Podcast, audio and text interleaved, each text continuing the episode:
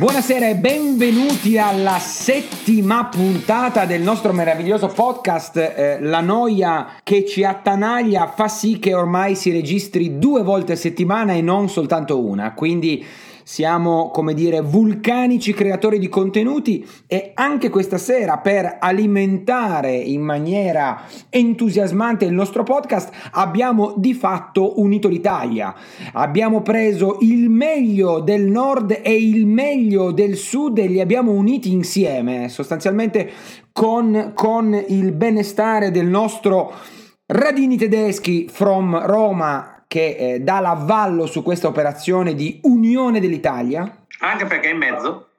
Appunto. Appunto. Il trade union, che non è vero, ma va bene. Simone Rombo di Tuono Vallieri. Ciao. Luca Il Casoli. Beh, è il. Non so se me la posso sentire di, eh, di farmi attribuire un, un, un soprannome dal sondaggio popolare.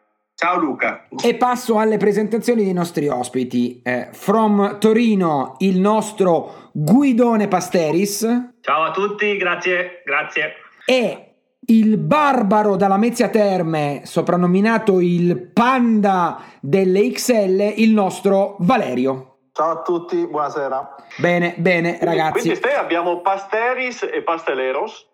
Abbiamo Pasteris e Pastelero, è bellissimo. L'avessi colto prima. Abbiamo già il titolo. no, non è vero, non è vero. Pensavamo per... fosse un pasteleo. Pensavamo fosse un pasteleo, invece un pasteris.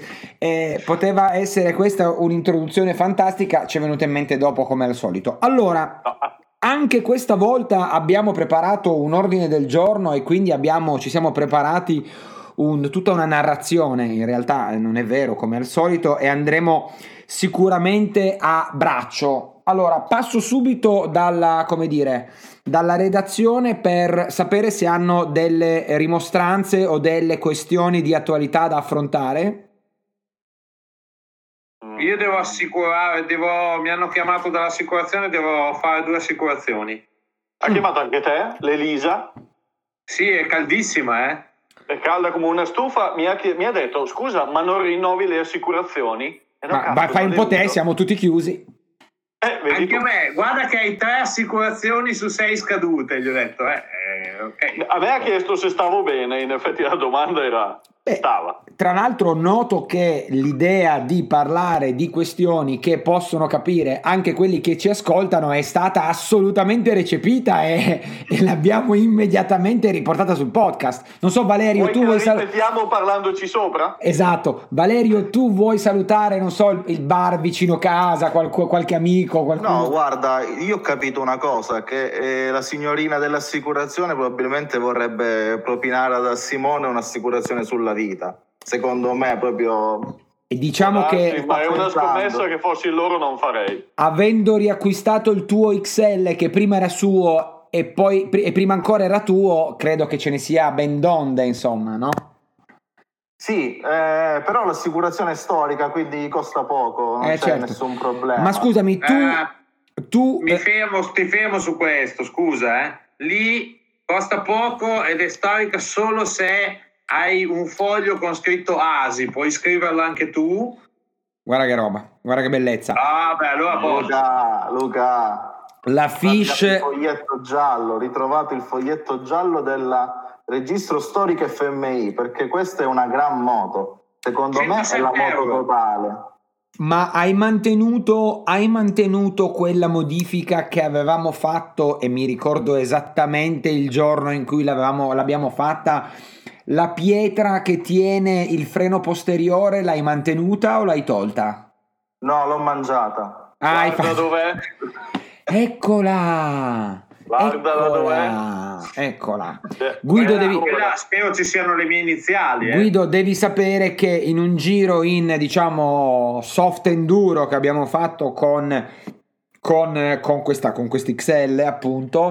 Eh, Simone che si lamenta sempre per la posizione di guida cioè tieni conto che c'è gente che ci ha fatto la Dakar con quella moto senza lamentarsi, invece Rombo di Tuono la, trovava che la triangolazione manubrio, spalle, eh, eh, Lingua. lingua, pene non fosse, non fosse esattamente triangolata e quindi ha chiesto al buon Casoli di, di innestargli un, diciamo, una sorta di, di- di spessore, di spessoraggio, di rialzo sul freno posteriore. Luca ovviamente ha trovato una pietra per strada e con delle fascette l'ha fissato sul freno posteriore come, come spe- come spessoraggio, capisci la, Eh sì.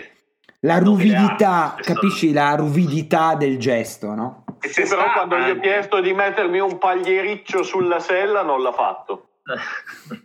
Beh, oh, avevo fatto addirittura le incisioni per far passare la fascetta, tant'è che non si è più spostata. Eh. Sono ancora presente, è rimasta lì, l'ho tolta per spedirla a Valerio. Sentite, ma allora, scusate, io entro subito dentro perché conosco Guido e quindi, e quindi lo, lo tiro subito in mezzo. Ehm, allora, Guido eh, non ama particolarmente i- le moto d'epoca, no? Quindi, visto che parliamo di XL, eh, vedi Valerio, Valerio è già caldo, Valerio è già caldo, l'ho visto caldo. Allora, il buon Guido, che ha avuto più di 20 moto nella sua esperienza motociclistica ed è uno alla Simone, secondo me peggio di Simone, no? Eh, nel- nella compravendita dei, dei mezzi, non ama le moto d'epoca. Parto subito con una domanda dritta. Perché Guido? Cioè, qual è tua, il tuo point of view? Allora, prima, prima di, di svelarvi il mio point of view vorrei capire se, se- se è stata premeditata eh, questa, questa- questa puntata con, eh, No, eh, no, no. con, con- Valerio che, che- che si presenta parlando di un XL. Volevo, volevo capire questa cosa perché... No, Già è venuta, è venuta così. Tieni conto che l'alternativa a Valerio era Roberto Parodio. Abbiamo preferito Valerio. Eh, no, allora no, allora andiamo bene così. mo. Eh, no, allora non è che io... Allora, sempre parlando del, del nostro macro gruppo Endurello, ecco. eh, Che salutiamo, c'è eh, perché sono quelli che praticamente ci fanno, ci fanno le views le- No, o gli ascolti. Però, però benissimo, Ciao- ciao a tutti. Ehm, no, il, il- il problema è, è, mm, non- cioè, è mio, lo riconosco, non, non riesco a vedere il fascino di moto che sono precedenti al mio inizio motociclistico. Cioè io la, la prima moto che ho avuto è stato un CRM Honda, che era motore NSR montato su telaio CR, 125 probabilmente orrendo per tutti, ma per me è stata una moto incredibile e quindi per me l'anno zero è quello. Ecco, tutto quello che viene da lì in poi per me è, è una moto che ha qualcosa che può far vibrare le, le mie corde. Prima non riesco a valutarle perché non era mio interesse, ecco. No, no, ma è, è- è una, è una, è una, come dire, una visione assolutamente condivisibile. Valerio cosa ci dice? Allora, bisogna. Io dico che oltre all'XL che adesso rimanderò a Simone, dentro in garage anche un R80 eh, GS, quindi la malattia è dentro di me. Però ho anche per viaggiare un KTM 1190 Adventure. Io non è che sono un patito di moto d'epoca, a me piacciono le moto, quindi la- è questo la- il vero problema. Di sicuro c'è da dire che avere una moto d'epoca in garage, magari eh, come nel caso dell'XL, ti può avvicinare ad uno sport che potrebbe essere ad esempio fare enduro. Calabria ci sono dei posti bellissimi per fare enduro, penso alla Sila, penso alle serre calabresi, dove magari se uno ha già una moto e però non ha la disponibilità economica per comprare una enduro specialistica, un 450 KTM, un qualsiasi cosa, prende uno scassone da, da pochi euro e incomincia a girare. Quello sì, perché non potrebbe essere la moto d'epoca la cosa che ti fa dire dai, d'inverno mi diverto, metto due tassellate e vado a girare con gli amici. Alla fine il gusto è solo di stare in moto. Poi io ti dico la verità, non concepisco quelle persone che invece utilizzano la moto d'epoca, magari veramente scassoni di 1000-2000 euro, per fare delle cose un po' più impegnative. Ti spiego. Se io dovessi decidere domani mattina di andare nel Caucaso e poi proseguire Iran, il solito viaggio fino ad arrivare in Australia, che fanno adesso sta andando molto di moda questo viaggio, probabilmente devo, mm, andrei sicuramente col KTM, non andrei mai con l'XL. Perché? Perché l'XL magari sì, sarà facile da sistemare e quant'altro, ma non avrà mai per le mie dimensioni, per il mio fisico, la comodità che può avere un KTM Advent. Quindi secondo me è tutto rapportato a quello che uno vuole fare, in quanto tempo e come lo vuole fare soprattutto. Se mi devo portare tenda, saccappello, moglie dietro, non parto con l'XL, parto col KTM 1190. Okay. Già devi stare attento perché fai fatica a portare te con l'XL. Appunto. E ecco, non sei proprio un omino. No. Ecco, vedi, vedi eh, invece è, è, bello come appunto ognuno poi, insomma, siamo tutti appassionati della stessa cosa e quindi poi ognuno ha la sua, la sua visione, no? Ad esempio... una cosa bellissima. Ad esempio, io poi lascio la parola ai miei esimi colleghi. Ad esempio, io rispetto a te, Valerio, ho pur avendo la passione per le moto d'epoca, no? molto più spiccata, in realtà io ho anche la passione delle auto d'epoca, ehm, eh, io ad esempio concepisco le moto d'epoca proprio per quello che, proprio per la tipologia di, di, di utilizzo che tu non apprezzi, cioè, e viceversa, cioè, per fare enduro ho comprato da poco un beta del 2019 perché nell'enduro eh, eh, noto proprio la, la, la, la difficoltà, cioè la, differenza tecnologica che ha un mezzo recente rispetto a uno d'epoca e tieni conto che io ho fatto pochissimo trial e poi Guido su questo ci racconterà la sua con una, una trial, un, un trial d'epoca con due trial d'epoca in realtà e, e, e, quindi che si smontavano andandoci in giro, no? E, e quindi sul, sull'enduro, quindi sull'aspetto diciamo più di performance, un mezzo eh, molto recente e invece per fare eh, forse non il giro del mondo, ma sicuramente i nostri viaggi avventura, eh, io li faccio con un Teneré dell'87 perché la semplicità di, di utilizzo e di riparazione e, e, anche la semplicità in generale proprio di, di, di, utilizzo del mezzo li preferisco in un viaggio avventura. No, per dire, no? Quindi una visione molto diversa dalla tua. Posso dire una cosa? Certo.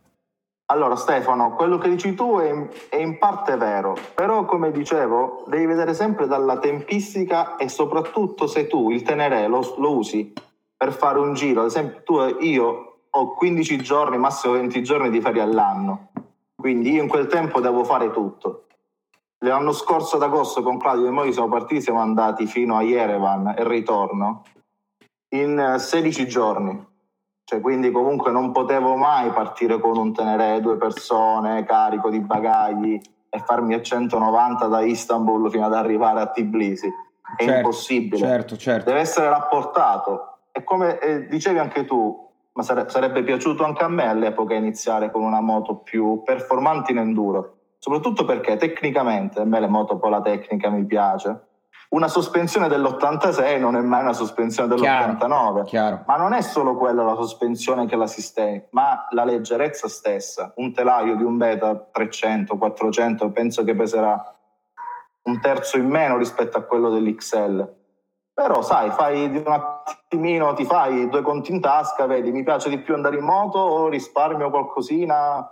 Non è, mm, cioè, ho detto io, mamma che cazzo me ne fotti, non ce l'ho, questi soldi, mi compro l'XL e vado lo stesso. Certo. Era l'importante per andare, per iniziare con, i, con gli amici, insomma, a fare enduro e soprattutto capire con poco se ti piace veramente puoi fare enduro. Certo, Perché se certo. tu hai speso un budget limitato e c'hai il dubbio che magari non ti può piacere, prendi e la rivendi. No, no, certo. hai, è come quelli che comprano subito il camper da 7 metri e mezzo, 80.000 euro. Poi magari è come quelli, è come quelli che iniziano a fare enduro con il KTM 690, insomma, quella gente lì. Quei cretini lì, ad esempio, no? Esatto, quei deficienti. non lo so, magari la, la mia il mio modo di iniziare era magari sbagliato perché ho dato sono stato un po' limitato dal budget però sostanzialmente è il modo che fa meno male a livello economico. Bisogna no no certo. Luca voleva dire qualcosa in merito giusto? Prima poi magari di, di, di fare una battuta anche da, da Guido che, che, che insomma una replica di Guido. Ma semplicemente un commento alla fase, ad una frase che ho sentito di Valerio prima nel senso che eh, su alcune cose mi ritrovo esattamente con Stefano. nel senso che boh, qualsiasi cosa parto, vado, vedo fin dove va, poi al massimo la sistemo e tutto ok. Invece mi sono trovato bene con quello che hai detto, cioè vale a dire, beh, basta andare in moto, hai detto nel primo, nel primo passaggio, sì, vai, tanto vai. Eh, mi, mi ritrovo così, messo in questa maniera io, quindi mi trovi perfettamente d'accordo, anche se sono poi appassionatissimo di cose super tecniche, nel senso che quando, quando ci sono delle cose bellissime, addirittura mi faccio delle foto e mi tengo una cartella sul computer di, non so, impianti frenanti, robe spaziali che magari ti capita vedere. Eh, chi non si vita, eccita, chi non si eccita con gli feticismo, eh, però, eh. impianti frenanti, eh, no? Cioè, però, Elettra Lamborghini. Ricordo, ricordo a tutti che io ho una foto e questa salterà fuori, Luca la conservo quando avremo 70-80 anni eh, l'autunno scorso al Salone della Moto di Milano c'era una Aprilia, allo stand della Aprilia tutta messa in piega, la nuova sportiva 600, non so, mi ricordo come si chiamasse, con una figa della Madonna buona, sopra e Luca a 5 cm dalla moto che fotografa le pinze del freno davanti. È normale, quello è Luca, quello è Luca. Questa è la vera, è la vera passione. Esatto. Vera Io ho anche chiesto a una signorina su di Nero 80 che aveva la cassa filtro eh, modificata e qui Valerio potrà apprezzare, sai la cassafitto col filtro esterno senza il coperchio sopra, le ho chiesto di spostarsi perché mi copriva, mi copriva la foto, ce l'ho ancora quella bellissima foto, lei è un po' stizzita, si è scostata, ma è che di tipo così le vedi, le puoi trovare, ma una ma una cassa filtro, eh, certo, è certo, è questione certo. di Bing praticamente. Conte, Conte, tu Anche devi... se i Bing fanno tribolare. Eh. Conte, tu che hai disponibilità economiche infinite data la tua, eh, come dire, budget. Tu, i miei viaggi sono tutti no budget. Il tuo, il tuo, il tuo retaggio, il tuo retaggio. Eh, tu invece come, come, visto che insomma adesso possiedi Io... dei mezzi esagerati, insomma. Non amo particolarmente le moto d'epoca, le moto vecchie, eccetera. È un compromesso. Se devo arrivare eh, o tornare in Asia o tornare indietro dall'Asia con... Eh, devo fare una scelta di compromesso e la scelta di compromesso va su una vecchia moto degli anni 90 che se si rompe si ripara. Certo, certo. È più comodo GS, eh, sì, però... Cioè, al garage Ricky, al garage Ricky, secondo voi, il 1190 di Valerio lo sanno mettere a posto? No, ma non lo guardano nemmeno. Secondo me si chiedono se viene dallo spazio, se è caduto col meteorite di stanotte. Simone, microfono. Scusate, sì. Eh, no, ai garage ricchi probabilmente due martellate gliele danno anche, eh, nel senso che abbiamo preso forse uno dei garage più fighi di tutto il Marocco. Ma sì, chiedo a Giacomo il, il garage di Tinrir che abbiamo visto nel 2012, ecco lì forse un 1190 lo fanno sparire scavando nella terra. Con tutto, con tutto che in una notte, notte compresa, hanno raddrizzato telaio e forcelle di un 1200 di un nostro amico che aveva deciso di buttarsi in un fosso. Eh.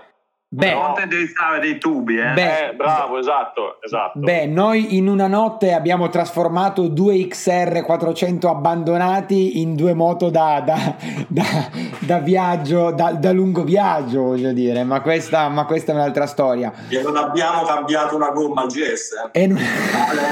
Eh, Porca puttana. Guido, eh, una replica sì. prima di cambiare argomento. Ma no, io più che replica, eh, vorrei dire che credo che si vadano a toccare un po' le, le sfere caratteriali. Ho sentito eh, da, più o meno da tutti la, la parola compromesso. Eh, per me il compromesso invece è una cosa un po' antipatica. Ecco, io, io sono uno che si butta, si lancia di testa e non mi piacciono i compromessi, piuttosto mi indebito, faccio finanziamenti sbagliati di quelli che visibilmente sono sconsigliabili, però mi prendo la cosa, la cosa che voglio. Lo, lo, un esempio è stato nel mondo delle Harley, eh, dopo una frattura di una clavicola mi ero spaventato con un bimbo piccolo a casa, ho detto basta eh, e mi sono preso un 48. Sei mesi dopo ho detto è troppo poco, ho preso un, una, una nuova Dyna, la Street Bob, e tempo un anno e mezzo le avevo vendute entrambe per comprare un, un Husqvarna 630 Supermotard del 2011. Quindi per che me- peraltro hai rivenduto, tra la... che hai già eh, venduto. Tra l'altro ho già rivenduto, sì sì sì, quindi... Stefano, Guido mi sembra, mi sembra scemo esattamente come me. E eh, guarda, è, è esattamente scemo come te. Guarda. Il problema, il problema più grosso eh, è che ogni volta che si compra una moto bisogna poi eh, farla, come dire, accompagnarla con la vestizione.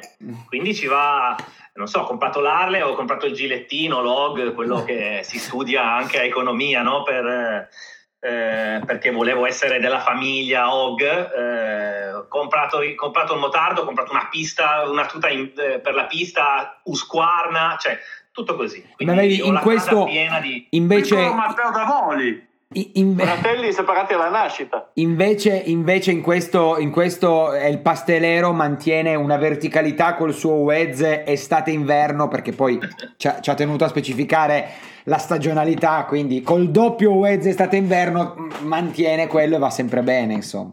E non sappiamo se è doppio o se semplicemente viene girato. Eh, esatto, esatto. Secondo me è double pass. Oh, del resto, Stefano, non è che tu il tuo bel staff, cioè il bel staff è per tutte le stagioni, no? Il mio Belstar è per tutte le stagioni, ragazzi, e i buchi e i segni che ha sono quelli, cioè, raccontano Perfetto. delle storie. Adesso solo perché ehm, Giacomo ha il Wez Trial Master e non il bel staff, eh, non è che dobbiamo infamarlo, eh? No, invece voglio infierire e poi sai che se dici delle cose brutte sul mio conto in post produzione le eliminiamo, quindi ormai Beh, sono diventato no. un censore, quindi No, Luca non ti, sen- non ti si sente. Ah no, stavi solo mangiando. Perfetto. Sto mangiando un gelato che nutrendo. cioccolato e menta che mi fa schifo, ma voglio di qualcosa di fresco perché c'ho della sua. Hai fatto bene la orsura nel tuo garage. Allora, allora, ragazzi, io passerei al secondo tema. Però, però posso dire una cosa? Eh, dilla, visto che sedevi. Possiamo dirti di no? Sì, No. No. Passiamo avanti. Mo- allora, la... ci hai spiazzato con questa tua, con, que- con questa tua psicologia inversa. Allora, eh, so che, eh, eh, insomma, poi entriamo magari, vo- volevamo in questa puntata affrontare il tema del, del, del, del motoclub e del mondo dell'associazionismo, no? Che, che ha che ha tutta una serie di risvolti. Però prima di affrontare questo tema, eh, ci fa da sponda, secondo me, il fatto che Guido, il nostro guidone, si sia recentemente iscritto ad un club, se non erro, qualcosa del genere, no? legato al mondo del trial. Mi piacerebbe che ci raccontassi due cose. Un po', come dire, come vivi tu il mondo del trial, visto che tra nella redazione ci sono grandi esperti, soprattutto, soprattutto Simone Rombo di Tuono, un grande esperto di trial. Ehm, un po' il mondo del trial Beh, e mai, poi... mai come te, soprattutto sul trasporto del trial. Abbiamo delle foto bellissime. Il trailer del trial. Io, io ho dei fascicoli fotografici che voletemi bene perché io vi sputtano e vi rovino tutti. Eh. E questo è un pezzo che censuriamo. E questo è un pezzo che censuriamo. e poi. E poi, e poi, insomma, questo mondo dell'associazionismo che ci fa poi da sponda al discorso che, che- che voleva raccontarci Valerio su- su- sul, te- sul tema Covid, posso girare, non posso girare, che secondo me è un tema interessante di attualità. A te, Guido. Sì, allora, eh, è un po' lo stesso discorso che facevo prima del- de- de- dei compromessi. In un momento di, di noia come quello del Covid, io ho deciso di fare lo step che sognavo di fare da, da tempo, eh, quello di passare dal motoalpinismo al trial. E mi sono iscritto a un motoclub per partecipare a un campionato ASI in pieno Covid. Quindi mi permetto di dire che sia stata una scelta azzardata, però avevo voglia di farla e l'ho fatta. Dunque, ehm, io eh, faccio una piccola premessa. Ho fatto, mh, mi avete dato il nome trialista, ma io di- ho fatto motoalpinismo in realtà fino ad ora. Poi, obbligato a stare in casa per questo Covid, ho iniziato a fare gli allenamenti, eh, le varie challenge che ci sono in, eh, su internet, no? rimanere in equilibrio. Io ero praticamente quello che Fassone però quattro puntate fa chiamava il coglione che faceva gli esercizi di equilibrio. Uno dei, uno dei, uno, uno dei, uno, uno dei, uno dei coglioni.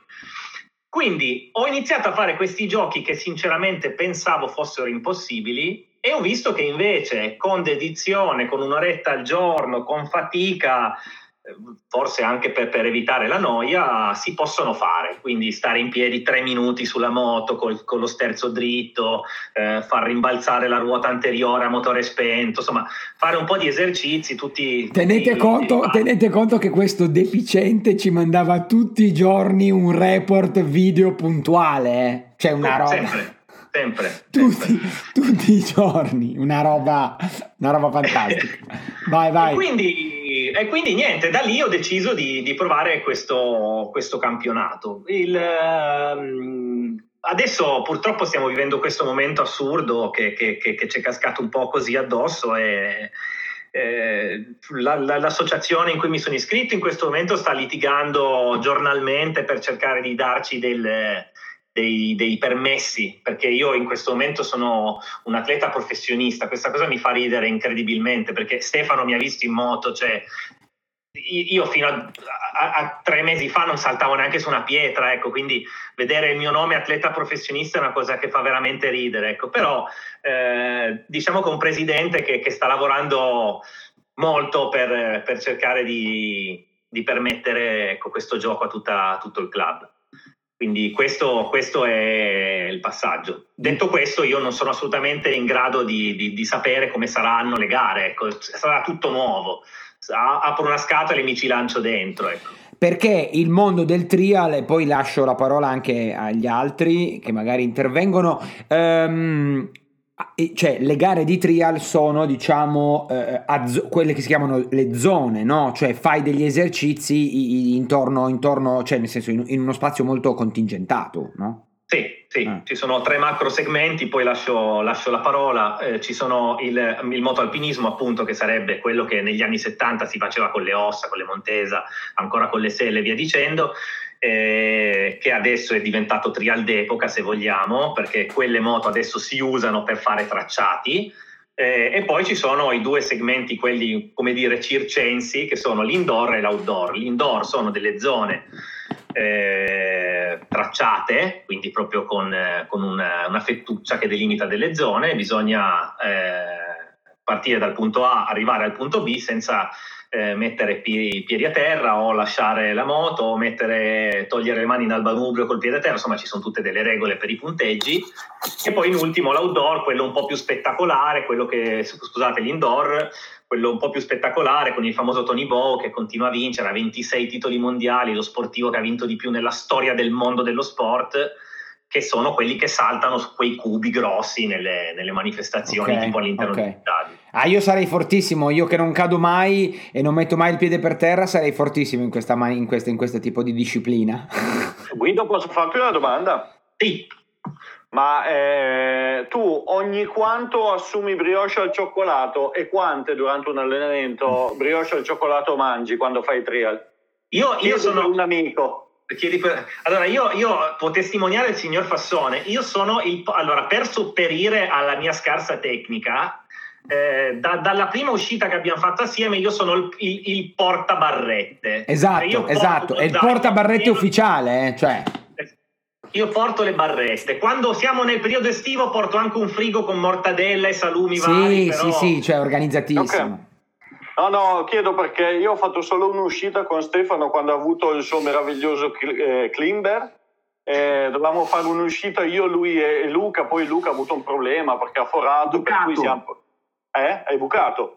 Siamo, siamo, partiti io e Stefano e lui era tutto carico perché qua a Reggio Emilia aveva sempre un po' tribolato no? nelle sue precedenti visite in enduro è partito dicendo con il trial ti spacco il culo. Attenzione, esatto, Non ho ci, paura ci- di niente. ci tengo solo, prima, prima di lasciarti eh, Vai. Continuare, il 13 aveva lui il culo rotto. Eh, no, vabbè, una roba, una roba, ma lo, raccanto- lo lascio raccontare a Simone perché quello che dice Simone è tutto vero. Faccio solo questa premessa.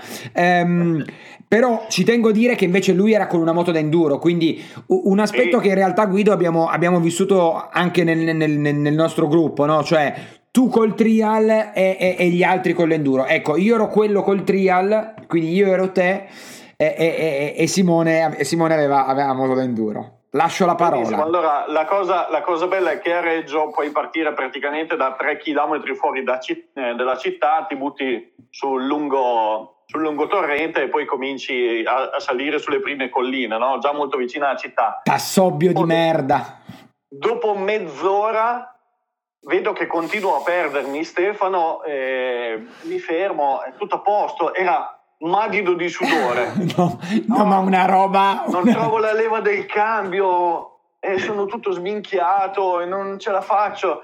Ho detto, dai, eh, siamo qua, siamo praticamente in paese, ancora ci fermiamo, siamo andati a fare colazione, credo che abbia mangiato due brioche al cioccolato, Tre. un succo di frutta, un Tre. cappuccino, Tre. No, due fette e di due- anguria, no, no, un ma- panino con la porchetta e due Gatorade. e due bianchini. No, no, ma veramente, veramente. Insomma, dopo tutto questo abbiamo fatto un altro pezzo di giro veramente, della veramente da pensionati.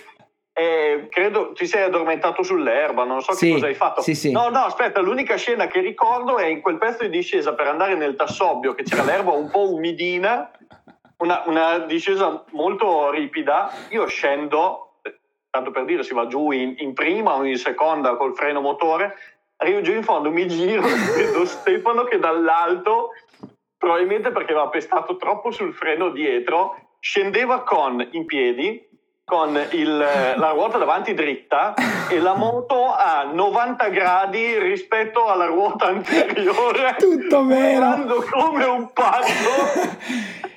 Però urlavo anche. Era un virtuosismo. Oh, es bravo, No, no, bravo era Guido, total no bravo, control. bravo Guido, bravo Guido. no control. Bravo Guido. E urlavo anche vado come un pazzo. Vado come un pazzo e il, credo che la- durante la settimana dopo l'hai venduto il Klimber. No, no, no, no, no. Allora, è tutto vero, è tutto vero. Io mi sono addormentato sull'erba mentre aspettavamo Luca e tutti gli altri, Veronica, le Veroniche tutti i nostri amici di Reggio per fare un picnic. Mi sono addormentato. Sono tornato il martedì, l'ho messa in vendita. Il gio- Tra l'altro, ho forato lateralmente una ruota, cioè eh, nella parte della spalla, non so come ho fatto.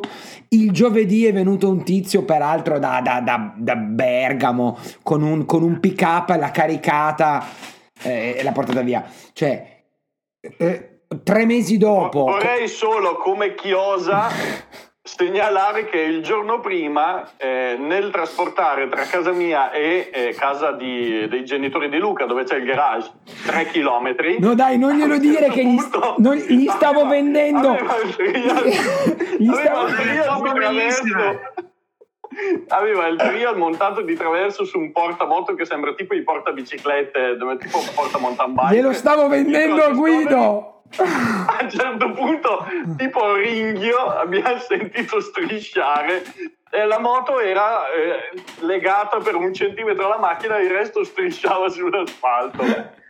Ha cercato di vendermelo quel portapacchi. eh. Ha venduto Ma tutto, detto ha venduto la macchina, il portapacchi e la moto. La settimana però, scorsa, un- la settimana scorsa dicendogli è il, è il mezzo più sicuro che c'è. Mi ha detto, guarda con questo non sbagli. Però se posso fare una chiosa della chiosa, va detto che Simone qui ha omesso che stavamo tutti e due comprando due Klimber. Ah, e qua vi voglio. Qua siete dei follower. Siete dei Nel follower. mercato, nel mercato del, No. del- Prima, No, prima, no, ma prima. andiamo indietro dieci anni, eh. Cioè io una sera sono partito da Bologna e nevicava a Bologna per andare a Klotz. A. Eh, A Cles. no, a Cles. No, a Klotz che è vicino Ah, ok. a Cles. E quindi se nevicava a Bologna immaginatevi cosa succedeva là. ok? con la macchina, con un familiare, con una A4, pensando di infilare un climber con una A4 e sapete tutti che ha quel difetto che a un certo punto si mangia il sager all'interno del cambio, per cui praticamente se tu tiri l'asse si sfida tutto, no? L'asse del cambio il tipo avevo detto è a posto, non è che mi faccio 200 km, 300 km di neve per niente. No, no. Mi ha detto tranquillissimo, sono arrivato là, c'è un elastico che teneva dentro il cambio, ho imposto la mano per toglierlo, mi ha detto no, per favore. E niente. Per cui sono ripartito dopo 7 minuti netti che ho passato nel suo parcheggio e mi sono rifatto altri 300 km di neve per venire a casa senza l'acquisto. Per fortuna non abbiamo comprato il clip, eh, Simo? No, allora ci, ci, ma, ci te... ma non, per, non, per, il cambio, per tutto il resto, a partire dal colore. Comunque sì, eh, il follower è Stefano Fassone, non ne siamo noi. Esatto, io diciamo che io compro quello che voi non avete il coraggio di comprare, mettiamola così. Però allora, fa, eh, come dire, do, eh, mm, come dire, faccio un ipotetico eh, assist a Valerio, eh, mm, come dire Guido conclude dicendo, sottointendendo che eh, diciamo, l'associazionismo, il club serve, è utile, a lui in questo momento è utile per provare a capire se si può in un momento di difficoltà eh, poter girare, quantomeno allenarsi per, per, per le gare che dovrà, che dovrà affrontare, tu rispetto al mondo dell'associazionismo motociclistico la sai lunga.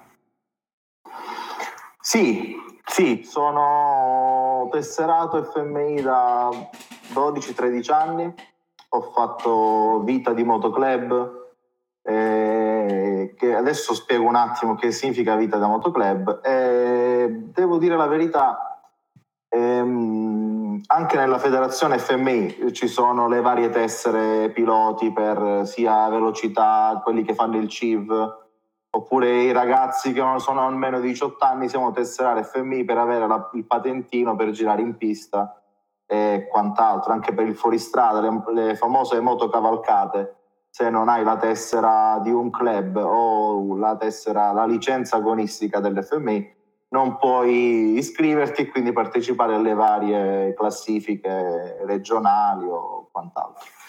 E, ehm, io vi dicevo, ho fatto vita di motoclub per 12-13 anni, eh, però il nostro non era un motoclub, quel tipico motoclub che va a fare i raduni la domenica e vedi quelli che fanno panini, birre e cominciano a sgasare. No, noi eravamo un motoclub impostato molto sui viaggi e, sul, e sui weekend in moto, quindi facevamo prettamente mototurismo anche se c'è stata l'occasione per andare a quei motoclub, eh, a quei, scusate, quei raduni domenicali, ma non, è, non era nelle nostre corde.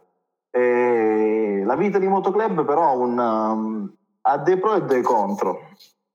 Eh, come in tutte le cose, quando, inse- quando metti tante teste, poi magari si, si, pensa in maniera diversa, come noi anche questa sera stiamo parlando delle moto d'epoca, chi le ama e chi le odia le stesse cose come anche nelle migliori famiglie, d'altronde, si può pensare diversamente uno dall'altro.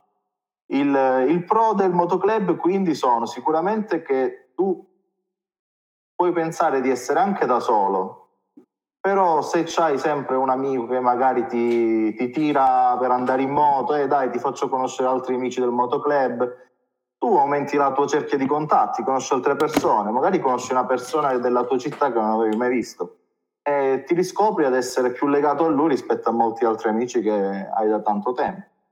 Con loro puoi condividere viaggi, esperienze. Ehm, io non vi nascondo quando ho iniziato a viaggiare. Il mio primo viaggio è stato in Islanda. Ho preso la moto e sono andato subito in Islanda, senza esperienza si può dire. Però lì mi sono appoggiato ai miei amici che eravamo quattro persone, cinque persone, siamo andati, c'era il più grande di noi che faceva parte, pure tutti facevamo parte di questo motoclub, che ha preso me, un ragazzino di 25 anni e portato in Islanda, quindi ti spiega tutti quei trucchettini, allora fare la benzina la sera prima magari, o mm, come sistemare i bagagli delle, nelle, della moto, insomma sono tante cose che ti possono aiutare anche nel, nell'affrontare un viaggio. E col motoclub abbiamo fatto anche il Pinguinos, quindi grossi raduni invernali, questo è un grossissimo raduno invernale, 26.000 moto eh, che si fa a Valladolid in Spagna, ha fatto sia nel 2013 che quest'anno. Però come vi dico, bisogna scindere un attimino cos'è la vita di motoclub da, ehm, da quello che veramente vuoi fare, perché comunque c'è sempre un diritto alla solitudine, secondo me che no, tu non puoi essere legato, per quanto io adesso sia, sia, presidente di un altro motoclub, però il gusto di farti un giro da solo, quello non, non apprezzo. Ci sta che una volta ogni tanto ti fai un giro da solo perché vuoi stare da solo. È un po' come la cacca, è un po' come la cacca. Esatto, esatto. Puoi pure cosa... telefonare agli amici, puoi pure sai, telefonare sai... agli amici, però ogni tanto il giro da solo te lo devi fare. La cosa la cosa bella che, appunto di questo motoclub è che ha vari amici così colà, però eh, condivide esperienze, però come dicevo prima c'è la possibilità di, far, di uccidere, non dico uccidere, ma sopire delle amicizie per delle piccole incomprensioni. Hai presente quando dice, eh, ma Simone ha fatto questo, ah no, Stefano ha fatto quell'altro, perché Giacomo invece non ha risposto così. E quelle sono cose che poi fa, in base al carattere di ognuno, può, nuocere o meno ad una, ad una vita di motoclub, quindi bisogna un attimino stare separati in queste cose. Sai e... cosa mi è venuto in mente in... mentre, mentre, parlavi, perché mi è venuto in mente adesso, non... forse perché noi di motoclub non parliamo mai perché non, nessuno di noi penso sia mai no, stato no. iscritto a un motoclub. Noi adesso siamo iscritti al motoclub Guastalla qua a Reggio perché il presidente è un amico, perché abbiamo fatto l'anno scorso l'imponente e ci siamo affiliati. È solo per avere Ma... le, agevola- le, le, agevolazioni fiscali? No, neanche perché tanto neanche. le mie moto sono tutte pistolate, quindi non, non possono essere FMI. No, che mi è venuto in mente che quest'anno in Argentina, ad esempio, abbiamo avuto un paio di giorni dei problemi a una moto, siamo anche rimasti a piedi lungo la strada, si sono fermati dei ragazzi eh, che facevano parte di un motoclub e ci hanno, si sono messi in contatto con, che venivano da un'altra città dell'Argentina rispetto a dove eravamo noi e ci hanno trovato meccanico da dormire, i consigli eh, dove andare, tutto contattando così eh, su, sulla strada altri motoclub. E lì c'è una rete di, di motoclub molto, molto fitta praticamente in ogni città grande e anche in Russia. Spostano, è bravo, anche in Russia. Infatti loro eh, quando si spostano di città in città si appoggiano ai motoclub locali eh, se hanno bisogno, anche semplicemente per eh, dove vado, dove mi fermo a dormire, ho bisogno, un meccanico. Il mio motoclub quando... è Casoli. Come? Il mio motoclub è Casoli. Eh, no, questo è vero. No, ad esempio, in Kazakistan, quando Giacomino ha rotto la moto sul lago d'Aral, che ha intrapreso la sua tre giorni col camionista kazako, che solo lui sa cosa è successo, e io e l'altro. Dove vi siete detti? Eh, il camionista kazako. Siamo andati, siamo andati avanti, siamo arrivati di notte in una Aktobe, che è una città nel nord del Kazakistan, praticamente sotto la tempesta, al buio, a mezzanotte quando siamo arrivati all'ingresso della città siamo stati circondati da altre 20 moto, che era il motoclub locale che ci aveva visto passare per strada, ci ha portato in albergo, ci ha trovato il meccanico, ci, ci hanno accolto loro. Questa è la cosa bella. Molti lo fanno anche quella proprio la vita da MC, che avete presente mai sentiti i famosi gruppi MC all'americana, diciamo, che, che sono molto territoriali, vanno nelle varie città si devono telefonare, così. Quella è una cosa che a me non, non è che proprio, proprio piace come situazione. DMC io conoscevo eh, solo Tupac, Tupac e Notorious B.I.G. Com'è? Come Quindi... MC io conoscevo solo Tupac e Notorious B.I.G. Ascolta, ma giusto perché non ho ben capito, cioè se io devo passare dalla tua zona devo chiamarti? Guarda, allora, guarda che roba, guarda come si è. no, perché io vado molto a caso, no? Aspetta, aspetta, aspetta. guarda come ha gonfiato il petto. Nella mia zona mi chiami personalmente che ti ospito ci andiamo a bere una cosa insieme. Però se mi chiami perché fai parte di un motoclub, a me non devi chiamare. Noi siamo motoclub normali, FMI, non c'è niente di quello che si vede in televisione degli MC, Harley Davidson, queste robe qua. Quello, No, no, ma io dico là, non pensavo da te, io dico in quelle, da quelle parti, quindi bisogna invece... Eh, no, però ho seguito dei ragazzi che hanno viaggiato in Russia, che hanno avuto dei, dei problemi, come è successo sostanzialmente anche a Simone, che grazie ai vari motoclub sono riusciti a recuperare dei pezzi, a trovare delle sistemazioni, magari a chi contattare casa anche. Quella è una cosa bella, è un sistema che tu fai rete tramite motoclub, tramite social network e comunque riesci a, a sbrogliarti anche nel, sul lago Baikal, che ne so, da qualche parte sperduta, comunque non sei solo, c'è qualcuno che ti aiuta. E questa è la cosa bella del, del, Del motoclub, motoclub. visto veramente come motoclub, quindi come amici motociclisti che cercano di aiutarsi e rispettarsi. darsi una mano. Secondo me è bellissimo. Io ho avuto Giacomo, una grande idea. Io ho Giacomo, avuto una grande idea. Dopo il podcast sì? faremo la serie TV Sons of Casoli. Po- potrebbe starci, potrebbe starci. E il pastelero, tu come la vivi? Non so, caso di cosa significa. Vabbè, non ha capito. Beh, Casoli. perché tu sei scemo, non sai cos'è Sons of Anarchy, tu vivi fuori dal mondo. Eh, vabbè. Che- Eh vabbè, eh, vabbè. E il pastelero, tu cosa hai da dire su questo tema? No, a me il motoclub in sé non mi, boh, non, non mi stimola, non mi interessa, non mi... Ma perché noi siamo lupi, Girare in moto. siamo lupi solitari. Anche a me non interessa. Posso- se posso dire la mia, ehm, non ho mai pensato di iscrivermi a motoclub, ecco.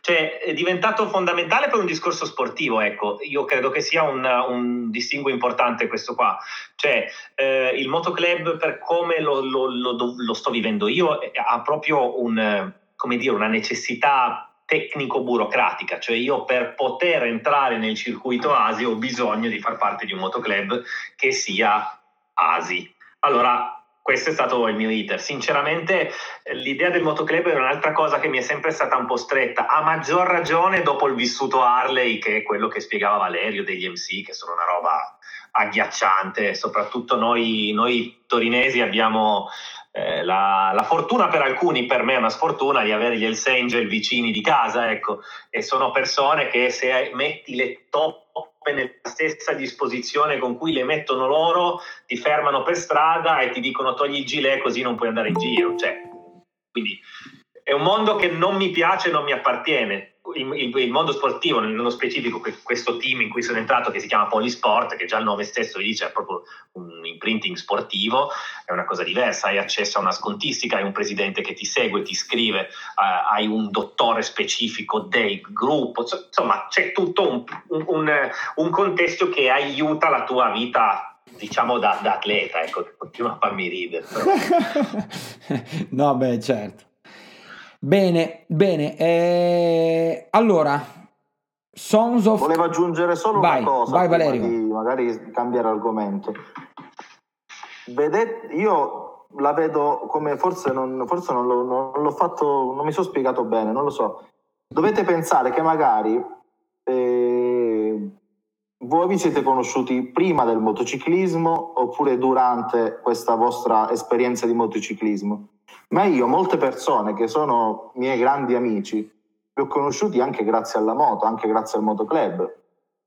Quindi anche da dire sì, ti può star stretto, ma no- non c'è nessuna, nessuno che ti dice, almeno nel nostro caso, mettiti la maglietta gialla o la maglietta blu. Questo non ne frega niente a nessuno. Si Io non ho amici che, fare- che non hanno le moto, cioè gli amici che non hanno la moto non valgono la pena di essere chiamati amici. Vedi, è una Saluto cosa- tutti gli amici che non hanno la moto. Quindi è una cosa che comunque accomuna. Quindi eh, il motoclub è soltanto un, un veicolo per fare nuove amicizie. Solo questo. Sono un- forse un eh, Romantico, un romantico. ottimista. Un romantico del motoclub. Può essere, probabile. Allora, Giacomo, io chiuderei con un aneddoto sul camionista kazako. Ne sento la necessità. Hai il telefono, hai il microfono staccato. un aneddoto di quello russo, Sì, sì, sì. sì. de- del criceto. Sì, sono, sono molteplici i camionisti di quella vacanza, eh, non Esatto. è stato solo uno. C'è proprio Giacomo ha voluto provare la vita del track MC durante quel viaggio. Allora, mille chilometri dentro questo camioncino con questo russo che non parlava niente oltre il russo. Non capiva neanche ok, non capiva nulla. Mangiava in continuazione semi di girasole con un criceto E li sputava. E li sputava dentro la, la cabina.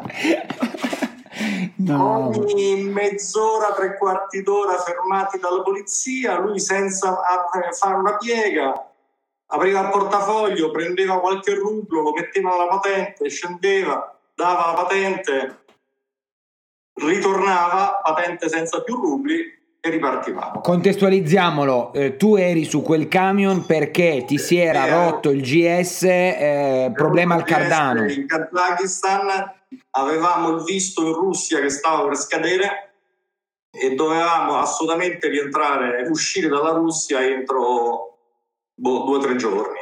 Ma scusami, ma scusa, e quindi che cosa vi siete detti per mille chilometri con questo. Cristo? Io ho provato a segni con qualche parola, niente, niente, niente. Mangiava semi di girasole e guidava, basta. Fantastico. Una cosa allucinante. Scena pazzesca, questa, scena da film. Tra l'altro, tra l'altro, voglio dire, viaggiare in Kazakistan e in Russia vuol dire sempre avere il rublo a portata di mano, vero? Cioè, chi ci ha viaggiato lo sa eh, che Ma sei a, qua- sempre in bilico tra pago o non pago. a qualcun altro è successo di dover pagare qualche tangentina? A me, Cosa? due volte. Ma Pronto? dove? Cosa, Allora, cosa? mi è successo senza andare in Kazakistan, una volta sul, eh, sul comunissimo ponte sul Bosforo a Istanbul e una volta in Lettonia. Vabbè, ma quello era il telepass adesso, non No, smettiamo no, di telepass. no, no, no. Abituato a Salerno-Reggio Calabria. no, è successo che mh, praticamente siamo andati a fare mh, l'HGS, la tesserina dell'autostrada turca, nel 2014. Allora posteggiamo le moto, andando in Cappadocia, posteggiamo le moto, entriamo nel, nel box della, dell'autostrade turche, diciamo. Poi usciamo fuori, si avvicina questo poliziotto turco e ci chiede i documenti e avevamo fatto il tesserino giallo là, da tenere documenti. Sì, sì, sì, sì, sì, sì. La ricevuta ce l'avete, gli diamo la ricevuta e poi ci mimava a, a noi tre ehm, guidatori eh, che dovevamo dare i 20 lire turche. Di che eh, dicevo, ma, scusa, ma per quale motivo? Noi abbiamo già pagato. No, no, devi- mi devi dare questo qua perché sono poliziotto. Purtroppo il poliziotto il calabrese sbagliato. Dopo un'ora che provava a farmi l'estorsione con, eh, con fare elegante, l'ho mandato a quel paese. Infatti... E l'hai rapito, l'hai portato sull'Aspromonte. No, ma devi pensare che lui per, per spiegarci questa cosa ha preso 20 lire turche dal suo portafoglio, gliel'ha data a Claudio, mia moglie, diceva adesso tu devi fare così per tutti quanti. E quando poi dopo si è avvicinato un altro, se ne stava andando, insomma, poi disperato, le 20 lire turche del poliziotto erano rimaste in mano a Claudia, quindi aveva pure perso 20 lire. A per me- Ha, prova- ha provato con l'unica intelligenza del gruppo a vedere se si riusciva a tirare fuori qualcosa. Pensate Io che... invece sono stato accusato di aver pagato, ma non avevo pagato niente. Ma ormai ci fucilano per la cosa in frontiera in Mauritania. Perché è passato un tipo che ha detto dategli dei soldi per- così vi fanno andare. Non li avevo ancora tirati fuori e questo qua si è sentito corrotto e ci ha fatto un culo gigantesco.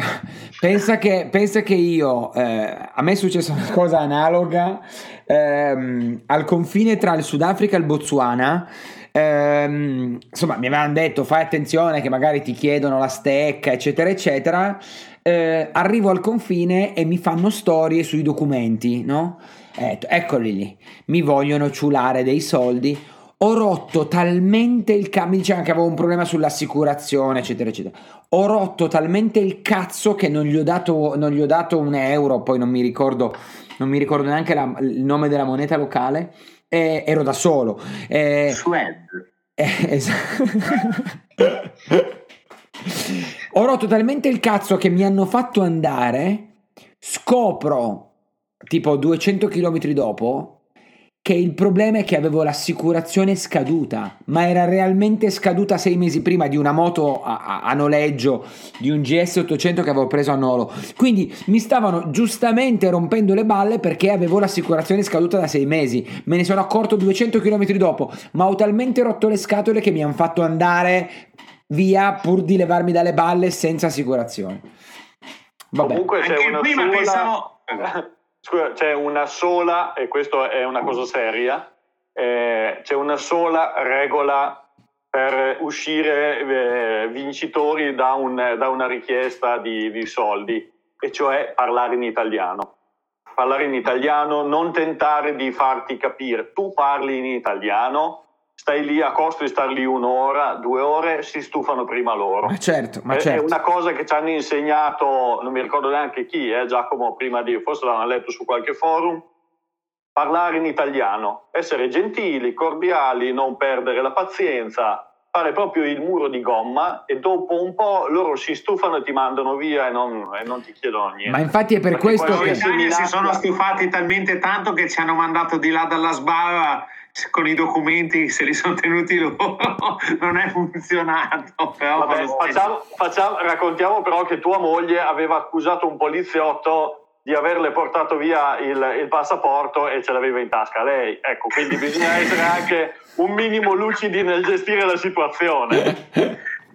Io prima che pensavo che chiedessi quanto- come ha fatto Giacomo, perché anch'io ho viaggiato con uno che non ci si capiva, non capivo nulla, un colombiano che mi aveva recuperato la moto in Colombia quando ho rotto il cambio. Mi sono fatto 500 km e questo penso fosse l'unico colombiano che sapeva solo la sua lingua. E mi sono, anche lui mangiava sempre, però patatine. Le patatine colombiane. Sì, più o meno. Mamma come devono essere buone. Molto apprezzate. No, sono di banana, vengono schiacciate e fatta la piastra. Ah, allora quella è roba che piace a te, Luca. No. Molto bene, ragazzi, stiamo, stiamo veleggiando verso, verso l'ora. A meno che No. qualcuno non abbia delle rimostranze o delle tematiche da tirar fuori, eh, passerei ai saluti finali. Voglio dire una cosa, Vai Valerio. eh, se posso. Eh, mh, siccome so che non è un, questo è un podcast comunque molto seguito, e la cosa... Io Che sono cazzo contenti- dici? Ehi, no, ehi, Valerio, che cazzo dici? Che- Non è un podcast molto seguito? No, Ho 30 è un persone in 6 puntate. Aspetta, che è un podcast molto seguito. Ah, Ah, ok. Io volevo farmi avanti dicendo che fra tre anni Simone vende l'XL. Se volete dei riferimenti potete chiedere a me senza problemi. Visto Eh. che so che non si vende niente in questo podcast, io mi faccio avanti e... Mi sembra giusto, mi sembra proposta. giusto. Io, allora facciamo così, facciamo i future, i future sulla vendita delle moto. Valerio si è già prenotato. Io ho la stock option sulle prossime vendite, eh, attenzione. Io compro il K2,5 quattro tempi de- di guidone. Io potrei comprare un terzo trial nel giro di un anno. ecco. Esatto, esatto, esatto. Però da nessuno di voi, quindi non, non- non posso partecipare al gioco. Cioè, No. iniziare a comprare trial, ecco. Esatto. Guido è l'unico che, che ha comprato un trial e poi un altro trial a distanza di... No, di- no, eh, aspe- aspetta, perché questa sembra proprio, cioè, spiega il perché, perché è nobilissimo il perché l'ho fatto. No, perché sei un cretino, ma penso di averlo già detto prima. Allora, io ho comprato, allora ragazzi, io, io- io sto cercando di, di- di portare tutta la gente di Endurello nel mondo del trial. E il Quindi gruppo si chiama Endurello, se si chiamasse Triariello avrebbe più senso. Beh, fra, fra l'altro ci tengo a ricordare che il nome Endurello è, è- è È tuo, è tuo, è tuo, è tuo, genio, è eh. tuo. Però volevo, io ho comprato un secondo trial per portarmi Fassone e gli altri a far trial e fargli vedere, fare morso alpinismo e fargli vedere quanto sia bello. Ma Quindi al- invece, di, invece di dire grazie Guido, hai preso un secondo trial per noi, perché Sì. fra l'altro ho comprato un secondo trial un secondo paio di stivali, un secondo paio di ginocchiere, casco, eccetera, eccetera, Sì. proprio per fornirli da testa a piedi. Sì, e Guido, Invece grazie di- al cazzo, me- l'ho provato, me l'hai fatto guidare? No, no. E beh, è arrivato il Covid, piuttosto, cioè, piuttosto che, darti- che darmi questa soddisfazione hai fatto venire il Covid. Cioè, una cosa- Sì, ma guarda che Stefano quando guida un trial sta molto peggio che un intubato Covid. Eh. No, eh. Ma si può stare a sedere sul trial? è un po', no, è- No, c'è eh tanto no, gusto. eh no, eh no, eh no, per quello c'è il free ride. Ma l'hai provato, ma l'hai provato e non ti è piaciuto. E con questo chiuderei, e con questo chiuderei. Hai Anche avuto la... la tagliamo. E questa la tagliamo. allora, ragazzi, eh, non posso che salutare. Parto. Allora, facciamo così. Parto dal sud e salgo, no? Quindi parto da Valerio. Grazie mille del tuo contributo. Grazie. Grazie a tutti voi e tutti i nostri ascoltatori. saluto, Tutti saluto. i nostri ascoltatori. Saluto. No, io ho mandato un messaggio a mio fratello di collegarsi pure, siamo in sei. Sì, ma non è in diretta, non è in diretta. No, ma se l'ascolterà domani. Ah, ok, ok. E hai capito, e, e hai capito anche tu, come Luca, che non è video, è solo audio. perfetto, perfetto. Un, un saluto al nostro, al nostro conte e fratello, e fratello Radini Tedeschi. Ciao, alla prossima. Saluto, saluto Simone, Rombo di Tuono. Bravo, che io sto a Reggio Sud e Luca Bravo, sta a Reggio Nord. bravo, Bravissimo. Ciao, bravo. ciao a tutti. E il nostro Casoli. Ciao ragazzi, è stato un piacere. Ho ascoltato perché non conosco niente della vita di Motoclub, è un po' fuori dalle cose che mi piace socializzare, ma non sono da Motoclub, quindi Sì. ho ascoltato molto volentieri. Non era, eh, non c'era- non era necessario speci- eh, come dire, specificare il punto. Comunque l'abbiamo Scusa, apprezzato. Puoi, puoi tagliarlo però, dico La- così. Ciao Luca.